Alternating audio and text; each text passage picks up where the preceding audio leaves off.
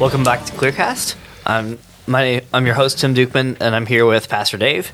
Uh, Clear, Clearcast is a ministry of Clearnote Church in West Indianapolis, and today we're going to talk about modesty.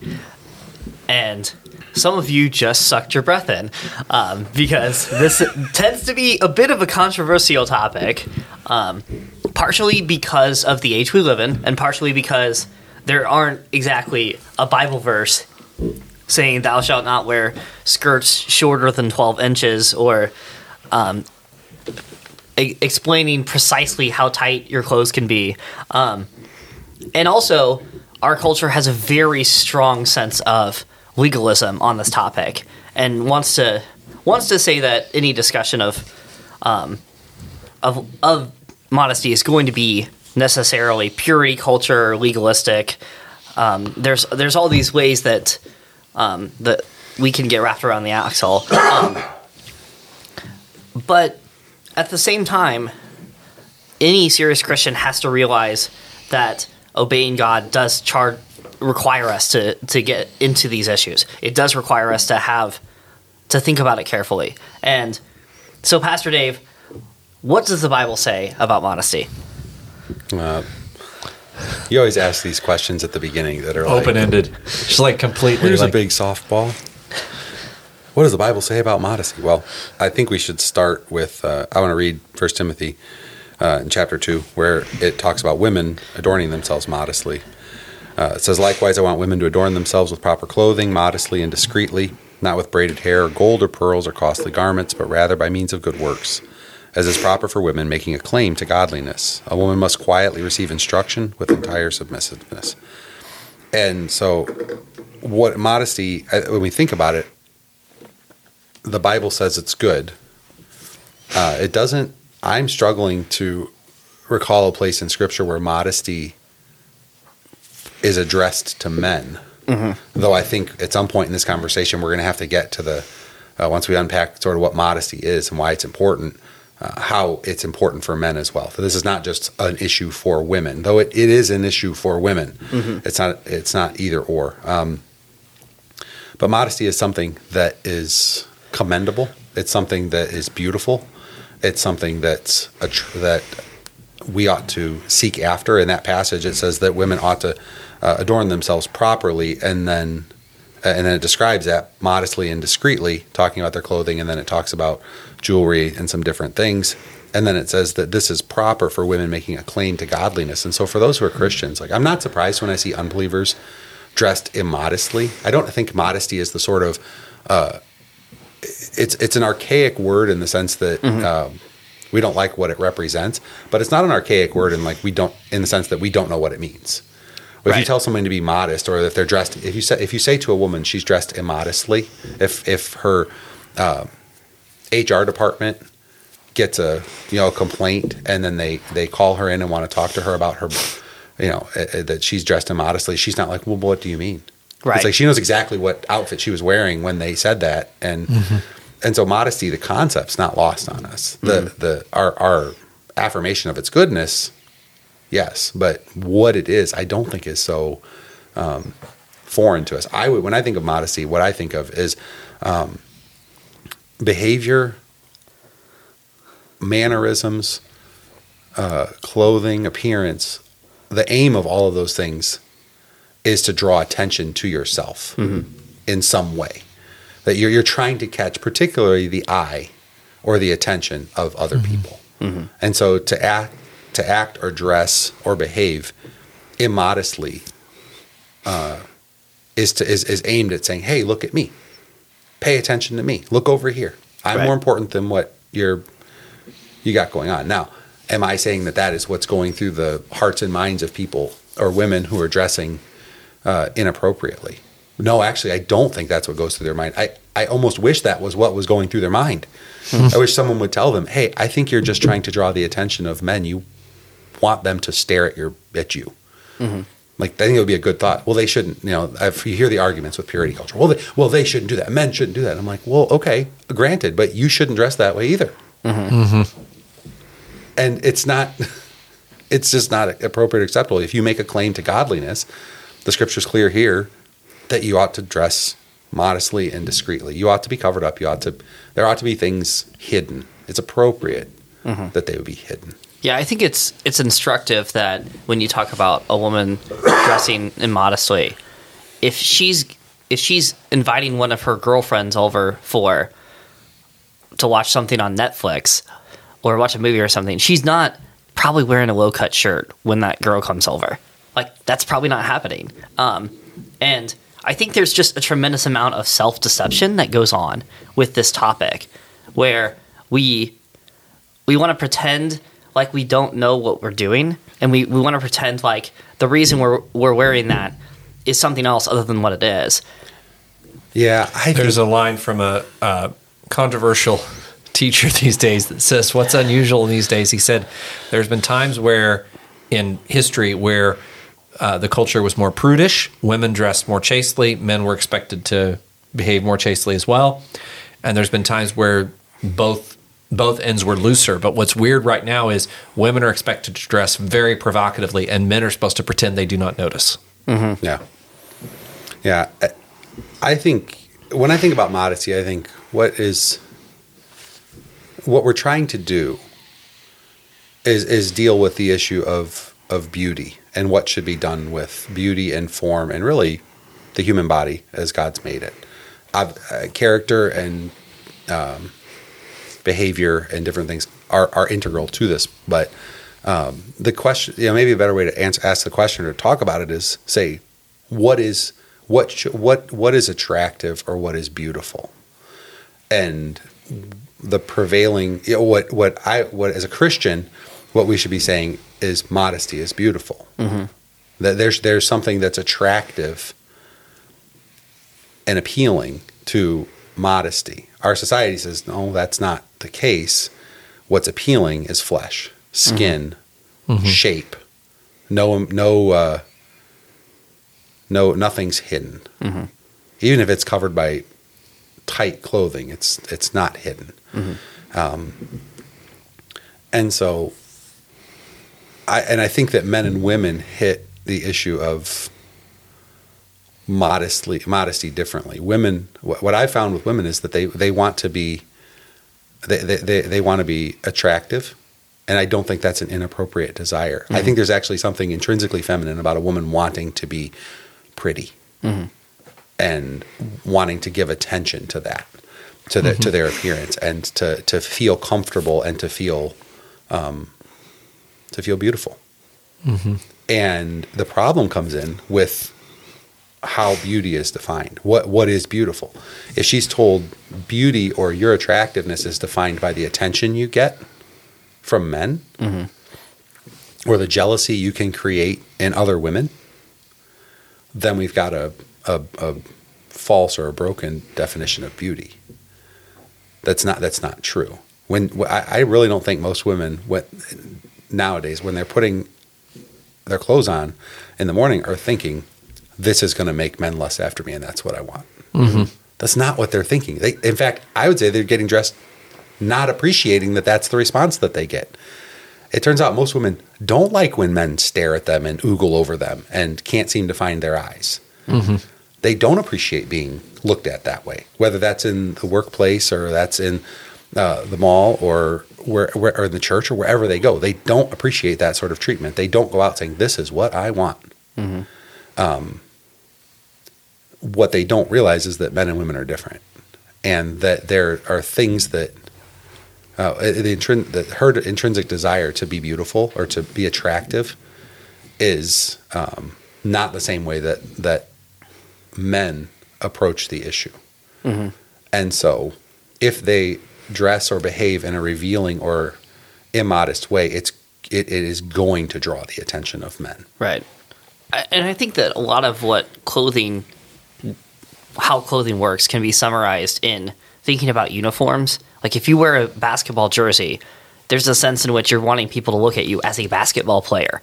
Um, and so I think it would be helpful if we spent more time thinking about the way, way we dress. What type of uniform are we putting on right now?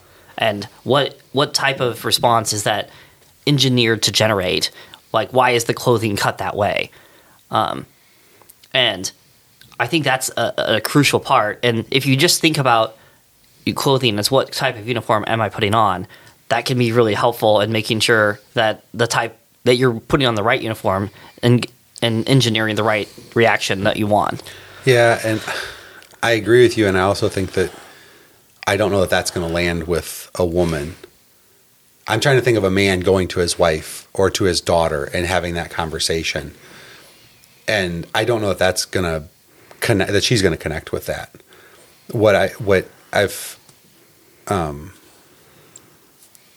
what I found in talking with my wife, with my my my daughters are younger. We're not into the into we're forming habits right now of what's appropriate to wear, but we're not to the point where there's questioning of that. Other Yeah. than like, well, I don't like that color as much as this color, and that's just the flavor of the day sort of disagreement. Yeah.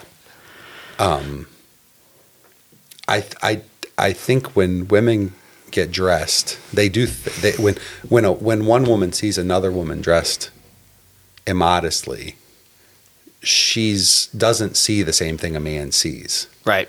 in that woman. She's not staring at her private areas and lusting after them. She's she's thinking, "Wow, she's got such a nice figure and a nice shape, and I wish that I this or that or the other." Or she's looking at them and going, "Why is she wearing that? She doesn't she know that she's not that's not the right cut for her or the right, you mm-hmm. know." But she's not looking with a with a an intrinsically sexual eye Right. and that's that is not true when it comes to men. Mm-hmm. And if if all we can accomplish in this podcast is to get you to understand that men and women see the world differently, not just sexually, all all across everything, um, then maybe we'll have accomplished our goal. But when it comes to modesty, I think a lot of the conflict where where the Bible's not unsure about um, what it has to say about modesty, it's not it's not silent about it. It's a it's a it's a volatile topic because men and women see the issues differently. If you tell a woman that she can't, she ought not to wear a certain outfit or a certain cut or a certain something, what you're what she hears you say is, "You don't want me to be beautiful. You don't want me to be attractive. You want me to be ugly, or worse, you think I already am ugly, and that that's not going to help." Hmm. And that's not what's meant. Right. That's not what is going on in the conversation. And so the issue of modesty has to be talked about in terms of okay, we first need to understand that God made men and women differently. Mm-hmm. And that we need to accommodate and account for those differences because when we don't, we end up in situations or in relationships or, or circumstances that we didn't that aren't good for us and that we didn't want to get into. And so it's, Yeah, it's I- possible to be beautiful and not be re, uh, immodest. I think that it's kind of like how I, I have to. My oldest is uh, seven, and I often have to tell him that he needs to be more gentle when he's interacting with his younger siblings. And when I do that, I'm not telling him that he's weak. I'm telling him that he's strong. And I think that women ought to think of the modesty conversation as being an affirmation of their beauty. And the, the beauty is is why we're having the conversation in the first place. The the power the attractional power they have is why is why the the entire reason the conversation exists. Um, and so I think that's an important part of this conversation is like the assumption being built in here with the modesty conversation is that. Yeah, it's learning how to uh, steward and govern a something that was put in there by God, um, and for a purpose. That, that instead of wasting it and squandering it and um, giving it away um, to those whom to whom it doesn't, frankly, doesn't belong. So I, I want to harken back to where we started. Um, like we talked about, like what what the Bible says about modesty, and I understand that that's a bit of a, a difficult question because depending on which translation you use, the word modesty may not appear in the Bible at all.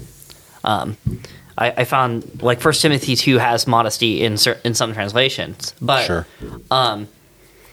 the, I think that it can this can be a hard topic for a lot of Christians because of the fact that the Bible doesn't speak to it in very direct ways. Um, and so, what would be like? Let, let's just address the elephant in the room of the legalism charge. Like, what's your response to the the the accusation that having modesty conversations is actually just legalism that we're just controlling people? Uh, I think there's real. It's it's like if I handed you a gun and didn't tell you how to handle it and what was safe and appropriate, like I'd be handing you a really da- something that could do a lot of destruction and harm. Mm-hmm.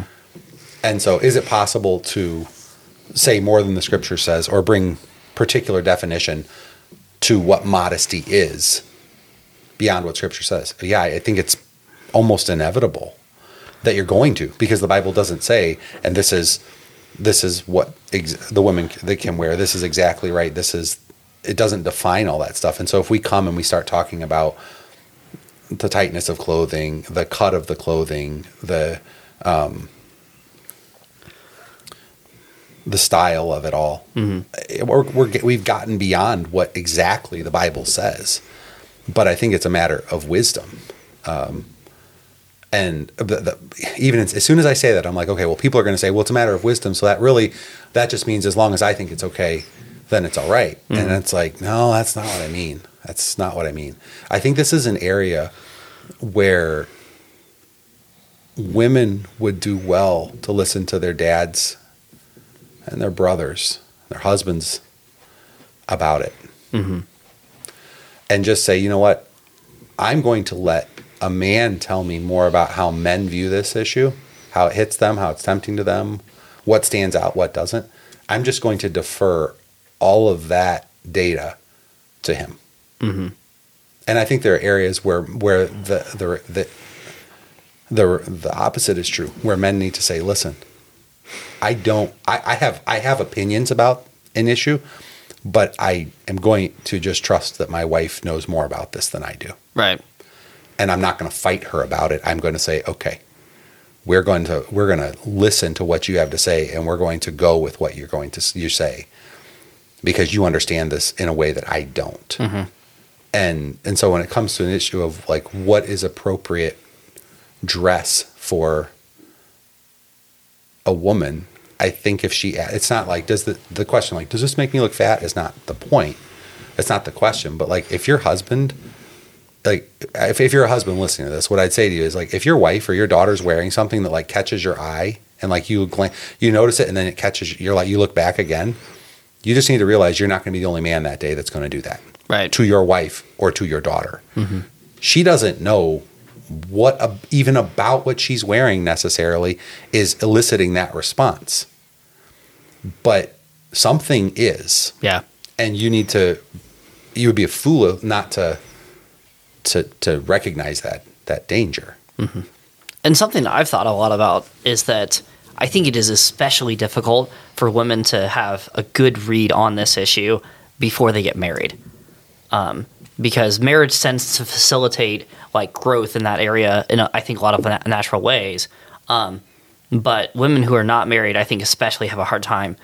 And what this makes me think of is that the the risks that the the dangers that are most dangerous to you um, are the ones you don't fully understand or you underestimate. yeah And like I think about in, in my job, we we recently came out of an environment. I'm a financial advisor where um, a whole bunch of people in 2022 lost a whole lot of money investing in bonds and did not think that was possible because they didn't under, actually understand the risk. They didn't uh, they didn't think interest rate risk was the thing. And this is we can get into the weeds on how that works, but what the the things that we ought to be concerned about are the, the the things we don't really understand. We can't properly gauge the risk. And I think about this it's the same thing as like getting a kid who's 16, 17 years old to understand that driving extremely fast in a car is a bad idea can be very difficult. Um, I say this as someone who used to drive too fast. Um, and so I, I just think that we ought to be try to be more humble when we come to conversations like this that maybe we are the way we conceptualize that risk is wrong and maybe there's more danger here than we thought. And if you read Proverbs, it talks about like the adulterous woman who entices men and like her her steps lead down to death. Well, some of those adulterous women didn't set out to be that. They weren't actually trying to become that person, but they ended up there. And Yeah. maybe there's risks we can't we haven't thought about. Yeah, I I think that this is this is an issue, like you said, that that women are are naive. There's a naivety about it, and I, I'm afraid that there's a, a cultivated naivety, and I want to lay some of that blame at the woman's feet, and I want to lay the rest, you know, a lot of that blame also at her dad's feet and her mom. Like this is not something that just dads teach their um, their daughters, though it's it's essential that you teach your daughters these things. Um, but moms, this is this is really important for moms to be talking to their daughters about it. So the only way mom's going to have a, re- uh, her her knowledge of this is going to grow and expand if she had a dad who taught her, parents who taught her, or she has a husband who said this is where the boundaries lie and what's appropriate. And there's things that you you want. I I think there's appropriate for you to want your daughters to feel uncomfortable wearing certain things that are immodest. Right. Like I would not want my daughter feeling comfortable wearing a bikini mm-hmm. Right. ever. Like I don't want I want her to feel like, "Oh, that's weird. I don't feel covered up." Mm-hmm.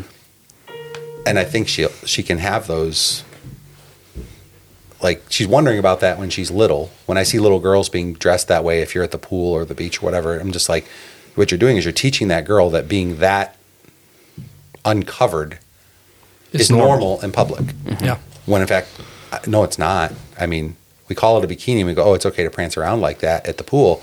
I'm like, but where else do you let your daughter, like, would you let her go out to get the mail in her, in her underwear? Mm-hmm. no, I'd never do that. I'm like, well, but you let her go to the pool where there's probably way more people around. Right. And it's a, it's a weird thing in our minds. It's just like, we have these ideas like, oh, well, this is what's appropriate or acceptable or fashionable. Mm-hmm. And as Christians, I think we've got to be able to take a step back from that and say, does this, is this, in this question, in this topic, is this modest? Is this appropriate? Should we be wearing these types of things or not?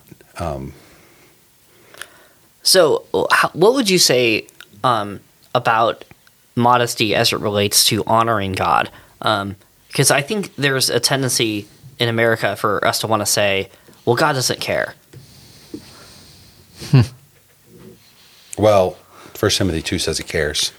Okay. I mean, that's my first response is uh, he does care.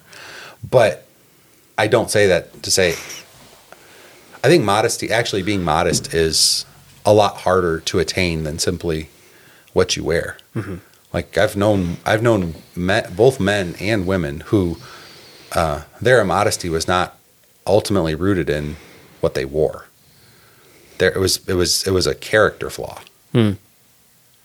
Um, they, they were Was it a desire for? Would you define it as like a desire for attention? Yeah, some of it's a desire for attention, um, to be looked at, to be um, lusted after, to be to be thought to have to, to be thought uh, to be the center of attention, to be thought well of, to be. Uh, it's it, it's hard to talk about because you're taking things that in a different context would would be not necessarily be a bad thing to to want or desire to pursue necessarily, but there there there are times when a you know a, a, a woman could be wearing a, a modest outfit so far as they come and her her character her behavior the way she moves the way she stands the way she talks you're like Yeah. that girl's trouble.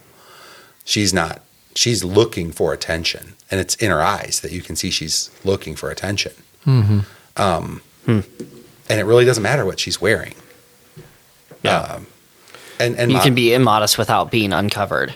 yeah Yeah. Yeah, it's and so modesty. So if we just approach modesty in terms of like, well, how long does the skirt or the shorts need to be, and what is, you know, are midriffs acceptable on purpose? Are they acceptable if they're just an accident or it's occasional?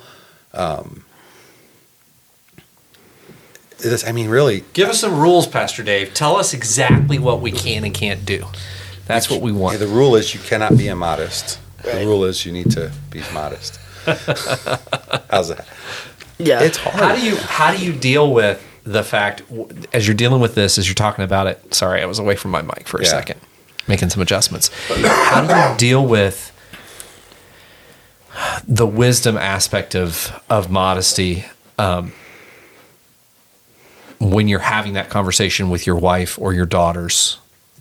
I I'm asking partly because because I was raised in a in a church world in an environment where modesty was given a high premium. Yeah. And so therefore I never have had to uh to get after my wife be like, "Honey, you know, you can't wear and her blow up at me." Like I can't imagine what that would even look like. Sure. Um and so what like what does how do we approach this issue for somebody that's listening that's like i can't tell my spouse um, my wife my husband uh, that what they're wearing or the way they're behaving is drawing attention to themselves in ways that are inappropriate like how do you approach that issue Well, so one of the things I think maybe a question, or at least as I'm understanding what you're saying, is to ask like, what is the utility? Is is there any utility in being modest? Is there any practical um, outworking or reason to be modest? Uh, I, you hear people talk about, well, you don't want to stumble your brothers. You don't want to, and, and yes, that, but that's not what I actually want to talk about.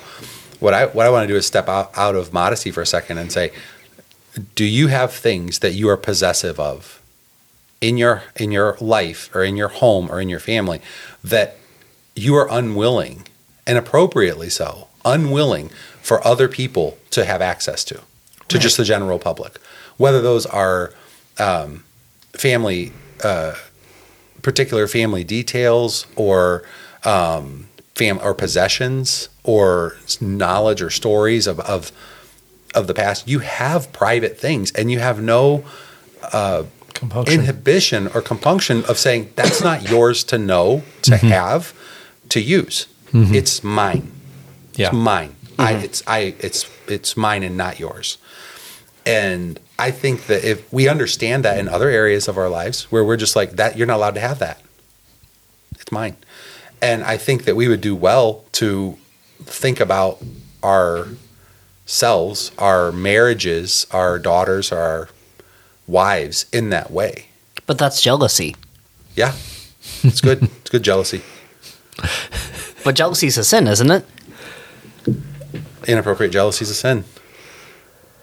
But I don't think that this is I mean I get what you're saying. is inappropriate but- jealousy when we when we are possessive of something that is ours in an inappropriate way or do we sometimes confuse man i don't want to direct the conversation off the actual topic but i'm just i'm trying to think like where in other words i think sometimes what we call, call jealousy is something very different than what you're actually referring to like jealousy can actually be we sometimes use the word jealousy when we actually mean a sort of covetousness Yeah. like i'm Yeah. jealous of their gifts or i'm jealous of their uh, their well part of it is like a, a covetousness where we want all of our friends attention when they're our friend and it's okay for them to have more friends than just us. Yeah. or we're jealous of our wife because we don't want her to to hang out with her girlfriends. And, and I I don't mean like spending all time away from family but I'm just saying it's appropriate for a wife to have a bigger social circle than just her husband and her children like she Sure, needs a yeah.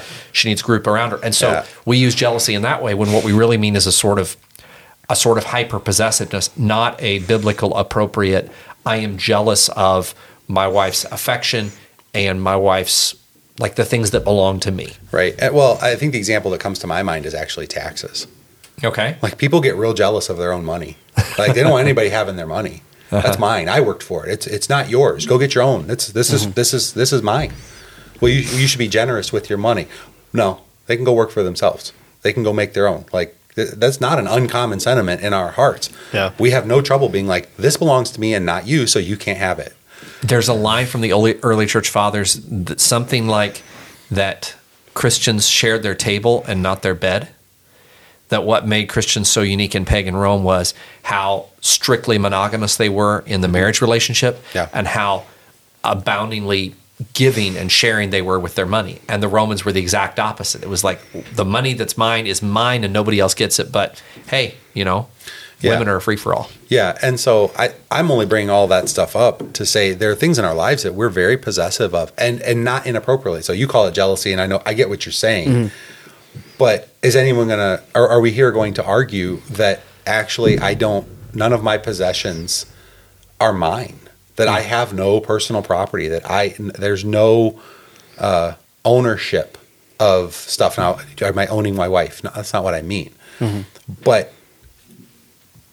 she's your wife. Yeah. Well, I mean, She's your First Corinthians daughter. seven Like- actually says that like the husband doesn't own his own body, the Yep. wife does, and the wife doesn't own her body, the husband does. Right. And so there is an, an important sense in which Scripture teaches us on this particular topic: you are not your own.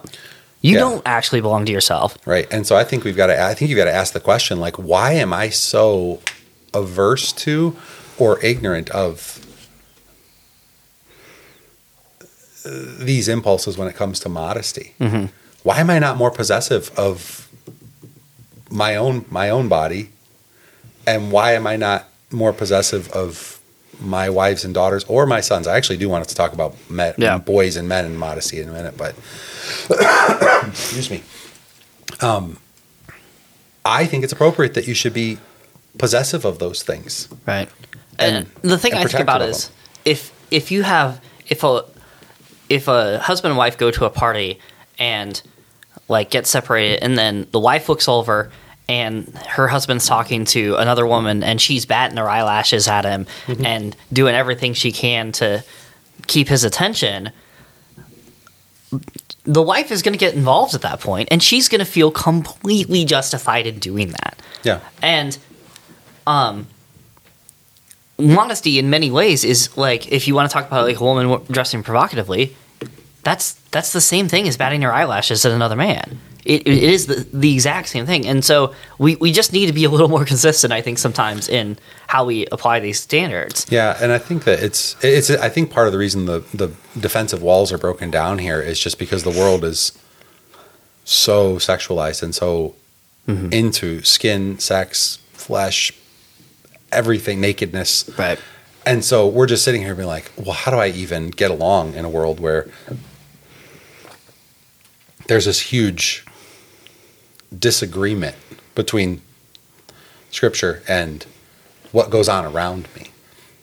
Mm-hmm. And to say, well, this is, you can we can see it that way, or we can see it as an opportunity to per, to profess and to express our faith.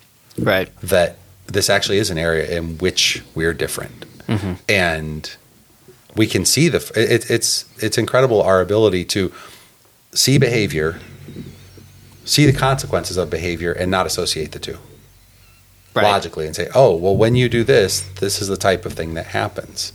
If you dress that way, men are going to like you will. Not only will men notice and look, you will gain a reputation as right a certain type of woman, and then you'll spend your time dis- like arguing um, that that's not true of you, and you say, but uh, you're you're you're loudly saying it is. yeah you're wearing the uniform Yeah, I, I remember when I was young, younger. I mean, as an adult, young man, and it was before I was a Christian, and I was out with my friends and stuff, and w- with these guys, and some girl. There were some girls that came over and were talking, and this one lady was she. This young girl had a very, very, like, way low cut top on, and she said to one of the men because he was staring at her breasts. She said to him angrily, "My face is up here." And he said to her without missing a beat, If you wanted me to look at your face, you didn't. I don't remember exactly what he said. He said, he said something to the effect of, If you had wanted me to look at your face, you would not have worn that shirt. Mm-hmm. Hmm. when you put that shirt on, you decided that you wanted men to be looking at your breasts instead of your face, because that's what you're showing them. And she had no idea what to do with the comment. Yeah. And that was the end of the discussion. And then they went back on, and he probably felt a little bit of shame for getting caught, and she probably felt a little bit of shame for the way she was dressed. You know, she might have put a jacket or something on, but that was just the interaction between them. And so, excuse me, um, I think this is an area where we as Christians have to say we're we're going to do what God says here. I think one of the questions is like, what's why? you know, I mean, why, why is this important? Is it just a thing? I think when we get to this is how long your dress needs to be, or this is this is the type of shirt tops you're allowed to wear, and they can they can be this size or that size or this cut or that cut. Like part of the reason we're asking all these questions is because we're like, I don't understand what the point of this is. Why do I have to do this? Can I give you a quote? Sure. I just pulled up uh, a book. I wish, I don't know if I can actually commend this book uh, just because Pastor Dave hasn't read it. I've read it, and I think it should be in our church library. It's called What's Up with the Fig Leaves by Heather Theineman, and it's a book on modesty. It's, in my opinion, it's a great book. Um, and she has this quote Modesty's purpose then is not only to keep men from lusting for what they shouldn't have, it is to keep them enthralled with what they do have. Modesty is not just a security guard against sexual perversion, it is also a bodyguard for sexual pleasure. um, and what she says near the end of the book is that if we view modesty like Brussels sprouts, then we just eat as little of it as we can, but we know we have to eat it and it's nasty. But you know, but instead, if we view modesty as brownies and it's it's delicious and it's good for us and good to us, um, then we pursue it. We don't we don't try to. no one has ever asked before, do I have to have brownies at the end of my meal? Like your kids don't go, do I have to take some of the cookies? Can I just have one? like Right. I've never had one of my kids say to me, "Daddy, can I just not eat my cookie?" Right. Yeah. So, a paradigm it's shift how we look a at perspective. it's how we yeah. look at it. Yeah, yeah. Well, I, I think one of the pract- you know, in line with I think that quote you just read is that one of the excuse me, one of the biggest uh, reasons for is that is that immodesty is inextricably linked to fornication and to adultery. Mm-hmm. It's not a benign thing. It's not like oh well the problem is the cut of the top or the length of the shorts or the skirt or whatever. It's that it it is of a fabric with things that are that are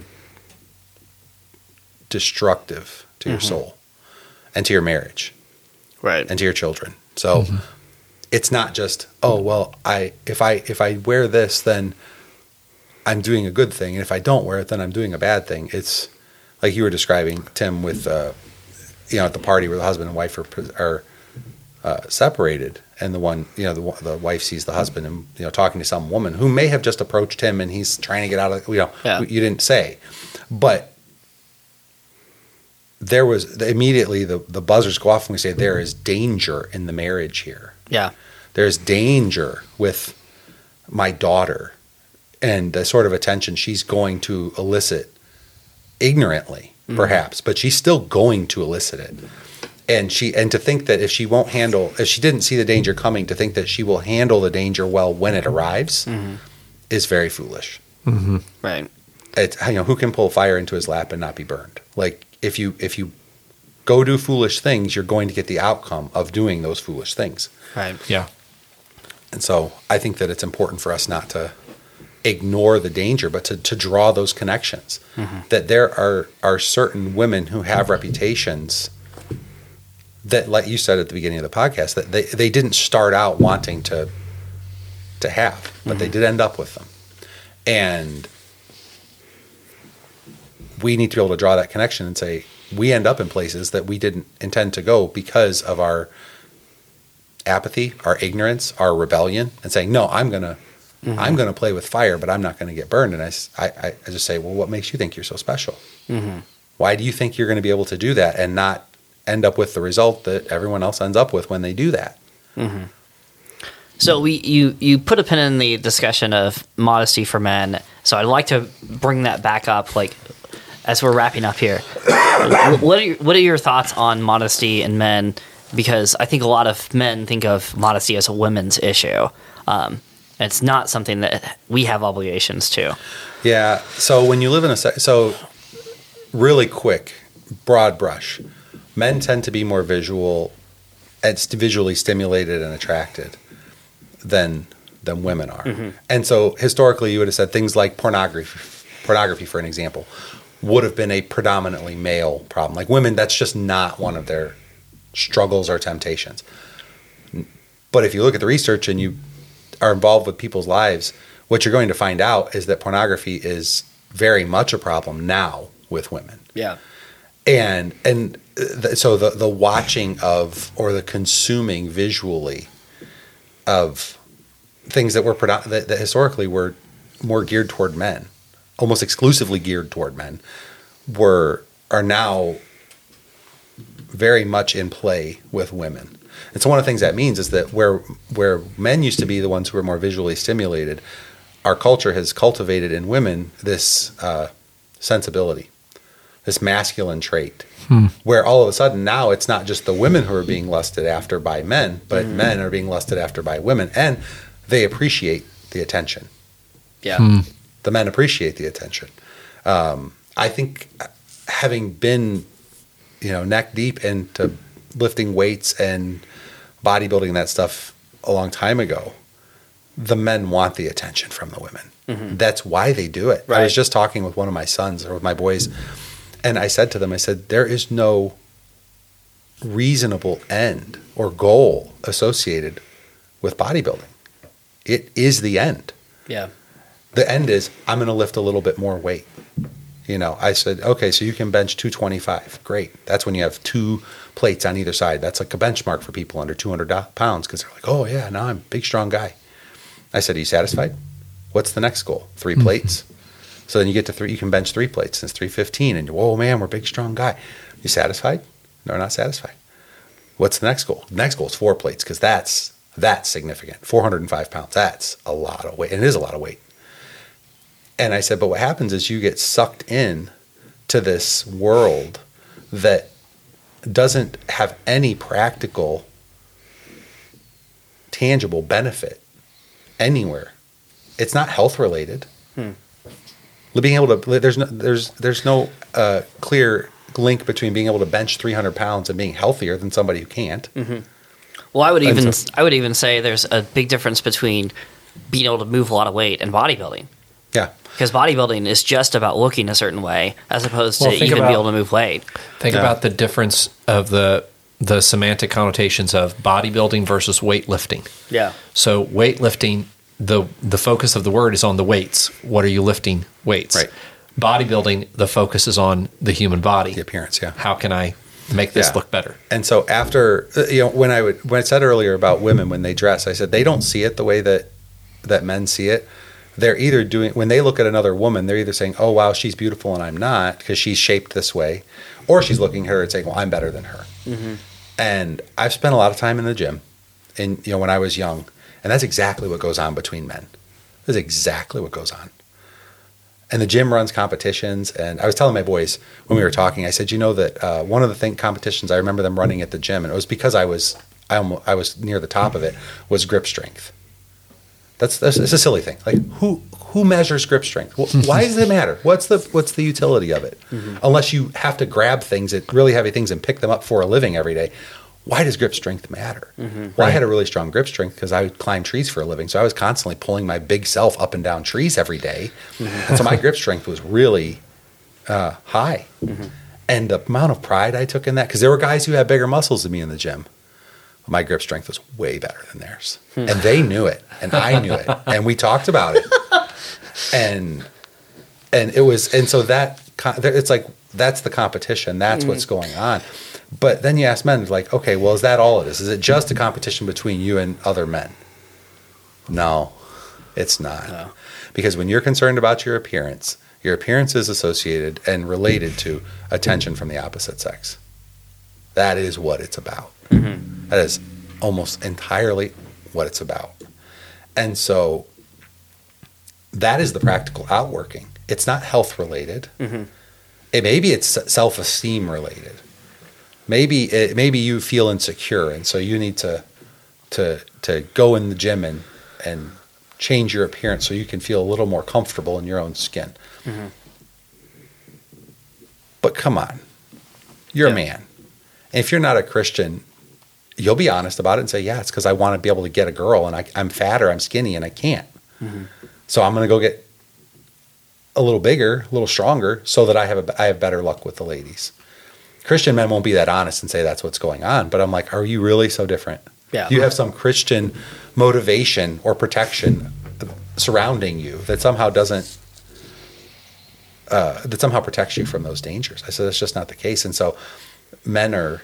I was talking to my boys. I said, "What what is what is on every wall in a gym? It's mirrors. It's all mirrors. It's Yeah. all just looking at yourself." And you watch watch guys that are that lift weights, and it's like they walk by a window and they're looking at themselves, and they go and stand in front of the flexing in mirror. every mirror, yeah. It's just like, come on, dude, that's gay. And appearance and mo- I mean, this is all about modesty. I'm like, it's a crazy thing that we've come to a time where men are so concerned about their appearance. Hmm. And I'm not arguing for you need to get fat, you need to be lazy, and you need to not care at all, and you need to not shave or shower. I'm, I'm not arguing for, for any of that. I'm just saying we have become so infatuated with our physical bodies and showing them to other people, mm-hmm. both men and women. Men want to show their bodies to other people. They don't want to show their strength, their ability to pick something up so much, but they want to show their their their physique off. And I think that is incredibly immodest. And men do other things aside from bodybuilding. We've been harping on that. I have been. Um, but there's other things men do. I was talking with my teenage boys recently, and uh, they have they're they're high schoolers, and they have friends who are um, getting highlights in their hair. Boys getting highlights, and I just laughed at them, and I said, "That's so gay." And my kids were like, "What do you mean?" I'm like, first of all, you should know. When I was your age, I had highlights. so, I'm telling you from firsthand experience, it's gay, and I know what was motivating me, and it wasn't it wasn't a homosexual desire. That's not what I mean. I just mean it was all about getting attention, being cool, fitting in, being popular. That's all that was going on. Mm. And now what they've they've started asking me. So we had highlights, and fashion's always cyclical. You know, it just goes and but then things change a little bit. We're like in mm. the '80s right now, in terms of what's fashionable Okay. right now. Okay. The baggy jeans. I told my son we were talking about skinny jeans and boys wearing skinny jeans, and I said, you know what's coming back, man? JNCO jeans. I don't know if either one of you guys remember that brand of jeans, but they Oh, were just yeah. this Yep. giant I remember. pants. I'm like, They're super long, yeah, too, I'm just telling you, like in ten years, just, just mark my words, son, In not even 10 years. and it, it will be back. Big, huge skirt-looking pants for men, for boys. They'll be they'll be popular. The thing that came back around this time, this iteration, that I had not did not experience when I was a kid was men or boys, teenage boys getting perms to curl their hair. And my kids, the, one of my boys asked me a few weeks ago, like, Dad, what do you think about that? I just laughed out loud. And I'm like, that is the gayest thing I've ever heard. and I said, I'm not saying your friends are gay, but what I can tell you is not one of their fathers thought that this would be a thing that their son should do. Right. Like, no father was like, hey, honey, I think you should go to the salon and get your mullet permed. Because that's what they're doing, because mullets are popular right now with, with oh, a Oh, yeah. certain demographic of young boys. Cowboy boots, skinny cowboy pants, flannel shirts, and permed mullets. I mean, it's like, I'm like, are you. No, that's my culture. That, that's that's that's the culture I my kids live in. That's the kids they go to school with and stuff. And a lot of the kids that are doing this, I'm like, I just wish somebody would tell them that that's immodest. Hmm. That they're they're like, I'm like, you got to get your hair permed. Like, I can't imagine what would have been said. And now, when I was in high school, twenty some years ago, if some guy came, with straight hair came in with a perm, Right. like we would have been read the riot act. Someone would have brought a set of clippers to school the next day and shaved our head. they would have held us down and shaved our head just just to mock us and make fun of us. That's what we would have done. Hmm. If you'd showed up to football practice, Oh yeah. we had a guy one time show up to football practice with eyeliner on. And Oh. this man, he was just goth. He was just trying to figure it out. He didn't know quite what he was. And he he went on to serve in the military. He was not a you know limp-wristed weak guy. He's just trying to figure it all out. He cried all that eyeliner off at football practice because it was relentless. But now Wow. we can't say that stuff. You can't look at somebody like that is gay. You look like a woman. Like the only girls care about that. What are you doing? Like mm-hmm. with modesty. Like the kids nowadays, like the, the teenagers are coming to school. My, one of my sons said, well, they come to school and they ask, how does it look? And I'm like, what did you say? What do you say? I don't know. I don't know what I would say. I just said what I would say. I'd laugh in his face and I'd say, Bud, your God made you a man. Like, what are you doing? And someone probably should help his parents understand that because there's something being missed mm-hmm. with regard to modesty. And so I talk to my boys about their bodies, about lifting weights, about the tightness of their clothes, whether or not they're allowed to wear tight clothes Yeah. and show off their muscles and and stuff. I can tell you their mother's repulsed by it. She's just like, that is pathetic. yeah. Like Eh. you won't you won't do chores around the house, and you don't you gripe and complain if you've got to go do some physical work around the house. But like weightlifting class, oh, we're going to be in weightlifting class. Yeah, it makes me think of the the verse in Deuteronomy where it says like a man should not wear clothing pertaining to a woman, and I think there's a like that that principle applies to the modesty discussion and the bodybuilding discussion that like if you're doing something that pertains to a woman or you're comporting yourself in a way that pertains to a woman just stop it. Like don't be gay you know? And Yeah, uh, yeah. It's so hard to figure out what being a man is mm-hmm. or being a woman is, and how they dress and how they carry themselves. And I just think we have to one, we have to learn the stuff ourselves, and it's not just like let's harken back to the 1950s, but let's learn from Scripture. What is a man, and mm-hmm. what does he care about, and what are his priorities, and what's he, what does he need to look like and be capable of mm-hmm. to maintain and- and fulfill those responsibilities. Same questions for the wife, for a woman. What are you going to be? And what did God make you to be? And why would you want to be denigrating, exposing, or um, denying what God made you to be? Like, it's it's almost more offensive to me when I see a woman. I, I, I don't know how to say it.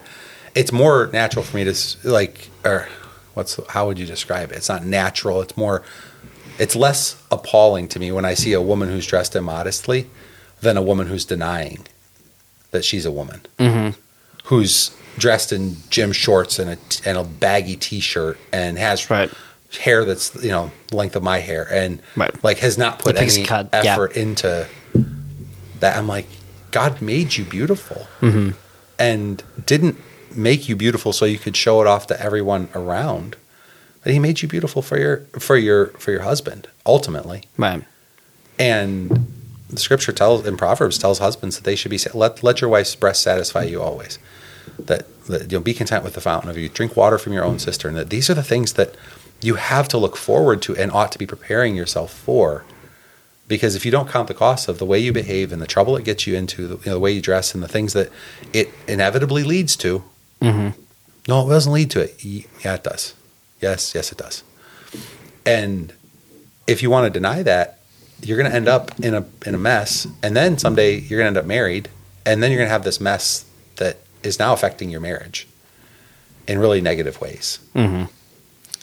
Yeah, so let's put let's let's wrap this up with a, a question for the people who, um, let's say someone is hearing this and they haven't been modest, and they've spent the last ten years being dressing provocatively.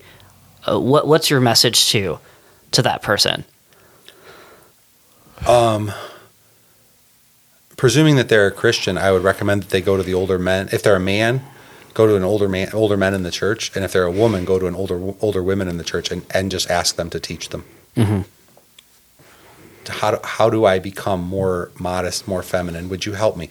We I've, we've had occasion to go, um, not me, um, but to take young women, my my wife or other women of the church, to take young women out shopping and just help them buy clothes that actually look nice on them, that are that are that are that accentuate their beauty but are modest.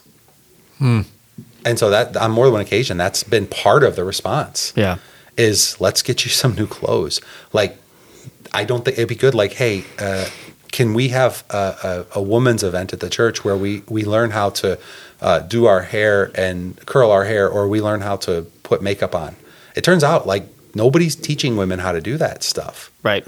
And so those would be appropriate. Or, or you can do it, you don't have to have a church event. You can do it with an older woman and say, Could you help me learn how to not do my eye makeup like the way I learned when I was 14 from YouTube or Instagram or whatever, which was meant to be draw attention and be immodest. It was a piece of mm-hmm. a bigger puzzle that was meant to draw a lot of inappropriate attention. Yeah, It's it's interesting because I think this this whole conversation is part of a bigger problem, which is uh, it's the temptation in our culture for style over substance to attract attention as a compensation for the fact that behind the facade of immodest clothing and egregious makeup and all that, that we're not even sure if there's anything behind all that. And we're afraid if we let go of those ways of finding people's attention, that there won't be anything left of us. Right. And uh, I think we we kind of piled in here for this podcast today, and we worked on trying to do this in spite of the fact, Pastor Dave. Did you do a podcast because you didn't really have enough to do as a pastor, enough, No. enough work to do, and you're like, you know what, I can get this out here. You're like, you're somebody who stays so busy with just the grinding work that I don't even know about all of it. I don't know about most of it. Tim doesn't know about most of it. Like it, it is hidden work that it's actually Yeah. the most important work. And we've talked about how, in so many ways, the podcast, if there was one thing that was going to fall off the plate in your pastoral work, it would Yeah. kind of be like the podcast. We're glad it's here, and I hope that it's helpful for people. Yeah. And and then we apply that over when we're talking about the issue of modesty, modesty for men, modesty for women. Is if we will nurture and cultivate an internal sense of identity and security and stability in who God has made us to be and and loving and caring for the people that God has given us to love and care for. Yeah. Some of these things become easier to work. Does that make sense? Yeah. Some of these things become easier to work through because we realize, you know what? None of the people that I actually love and care about are impressed by my immodesty. Yeah. Right. And why don't I find ways to love those people best instead of caring about the attention and affection and and uh, infatuation of people that I will never see again? Yeah. Yeah. I often remind young women right, that beauty is fading. That the Bible actually says that beauty is fading, and that if you hang your hopes and your value and your priority on winning that competition, even if you win it for a little while by the world standards, standards, you will soon not be winning that competition, Yeah. And that you'll be left with an absence of substance, godliness, true beauty. That's true. And so it's a it's a race you don't want to enter and and win. Because the verse ends with, "But the woman who fears the Lord, mm-hmm. charm is deceitful." It, I, And beauty's- I grew yep. it in a different. Yep. Eh, I grew up with it in a different version, but charm is deceitful, beauty is is uh, fleeting. But the woman who fears the Lord, she shall be praised. Yep. Yep. Amen.